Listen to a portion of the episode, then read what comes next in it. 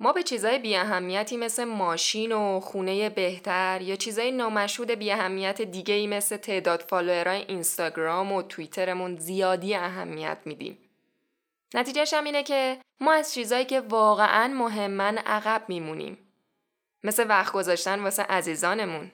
وقت گذاشتن واسه خودمون. واسه سلامتیمون. اصلگرایی به این معنی نیست که چطوری کارای بیشتری انجام بدیم. بلکه راجع به اینه که چطوری کارای درست رو شناسایی کنیم و اونا رو انجامشون بدیم. سوال غلط اینه که از خودمون بپرسیم باید بیخیال چه چیزایی بشم. در حالی که درستش اینه که بپرسیم می‌خوام بیشتر از همه واسه چیا وقت بذارم.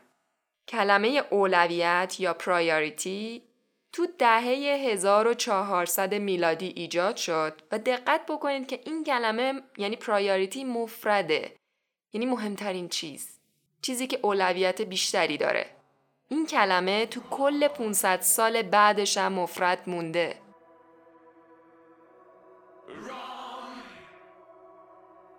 سلام دوستان عزیزم. شما به فصل دوم پادکست یه فنجون کتاب گوش می‌کنید. منم شیما هستم.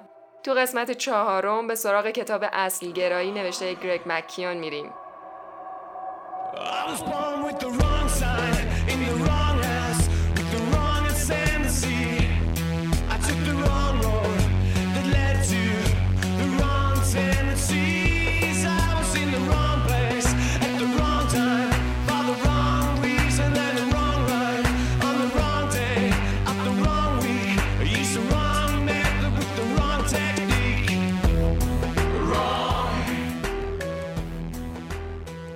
تیکایی از این کتاب با هم دیگه بشنویم.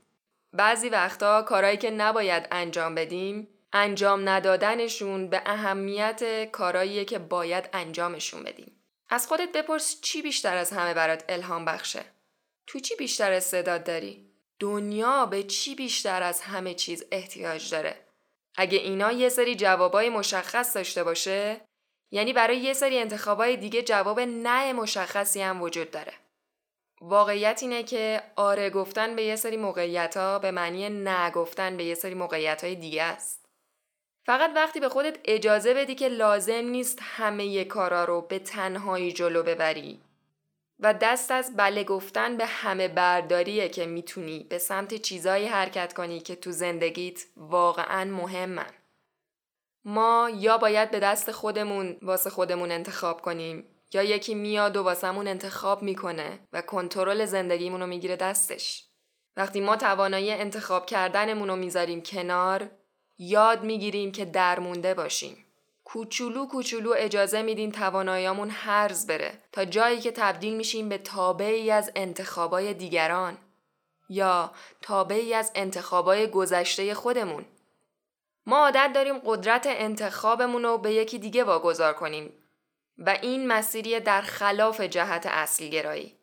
یه آدم اصلگرا نه فقط قدرت انتخابش رو به رسمیت می‌شناسه بلکه براش ارزش قائل میشه. اونی که اصلگراست می‌دونه اگه ما قدرت انتخابمون رو به یکی دیگه واگذار کنیم نه فقط قدرت بهش دادیم بلکه صریحا بهش اجازه دادیم که بیاد و برامون انتخاب کنه. دنبال روی از پی موفقیت خودش به شکست خوردن سرعت میده. یه جور دیگه بخوام بگم موفقیت می‌تونه حواسمون رو از مسائل اساسی که باعث موفقیت میشه پرت کنه. ماجرا سرمایه گذاری عاقلانه رو زمان و انرژی واسه اینکه در نهایت تلاش و واسه کارهای اساسی انجام بدیم. خیلی ها دوست دارن کتاب بخونن، ساز بزنن، برن باشگاه. ولی مسئله اینه که دوست داشتن لزوما اولویت آدم رو تعیین نمی‌کنه. وقت و انرژی هم مسئله است. می‌خوام بگم شما واسه انجام دادن ماکسیموم 20 تا کار تو روز وقت دارین و اصلا انرژی دارین. ماکسیموم 20 تا. آیا کتاب و ساز و ورزش جز این 20 تا کار هست؟ اگه آره، اون موقع است که می‌تونین بگین کتاب و ساز و ورزش اولویت شماست. دو تا چیز رو من موقع نوشتن این کتاب فهمیدم. نکته اول این بود که خانوادم تو زندگی مشخصا نقش مهمی دارن. ته ته تهش همه چیزای دیگه جلوی این مورد کم میاره و اهمیتش از دست میده. نکته دومی که فهمیدم این بود که وقتی که تو زندگی برامون مونده به اندازه قابل ترحمی کمه. برای من این موضوع اصلا ناراحت کننده نیست بیشتر هیجان انگیزه راستش به هم جسارت بیشتری میده که بتونم غلط و از درست تشخیص بدم. شجاعت رو به مغز و استخونام تزریق می‌کنه. فکر زمان باقی مونده منو به طرز غیر منطقی واسه حذف کردن موقعیت های غلط به چالش می‌کشه. یکم دیماه با پادکست یه نویسنده چهار به سراغ تحولات شخصی و ایده های انقلابی زیگموند فروید در ابتدای قرن بیستم میریم. تیکایی که گوش کردین از کتاب اصل گرایی نوشته گرگ مکیون بود. امیدوارم از خوندن این کتاب لذت ببرید.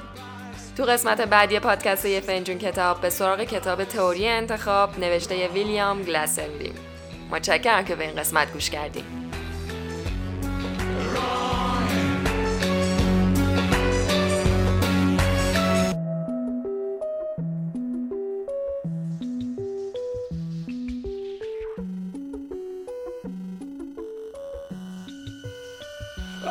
Marching to the wrong drum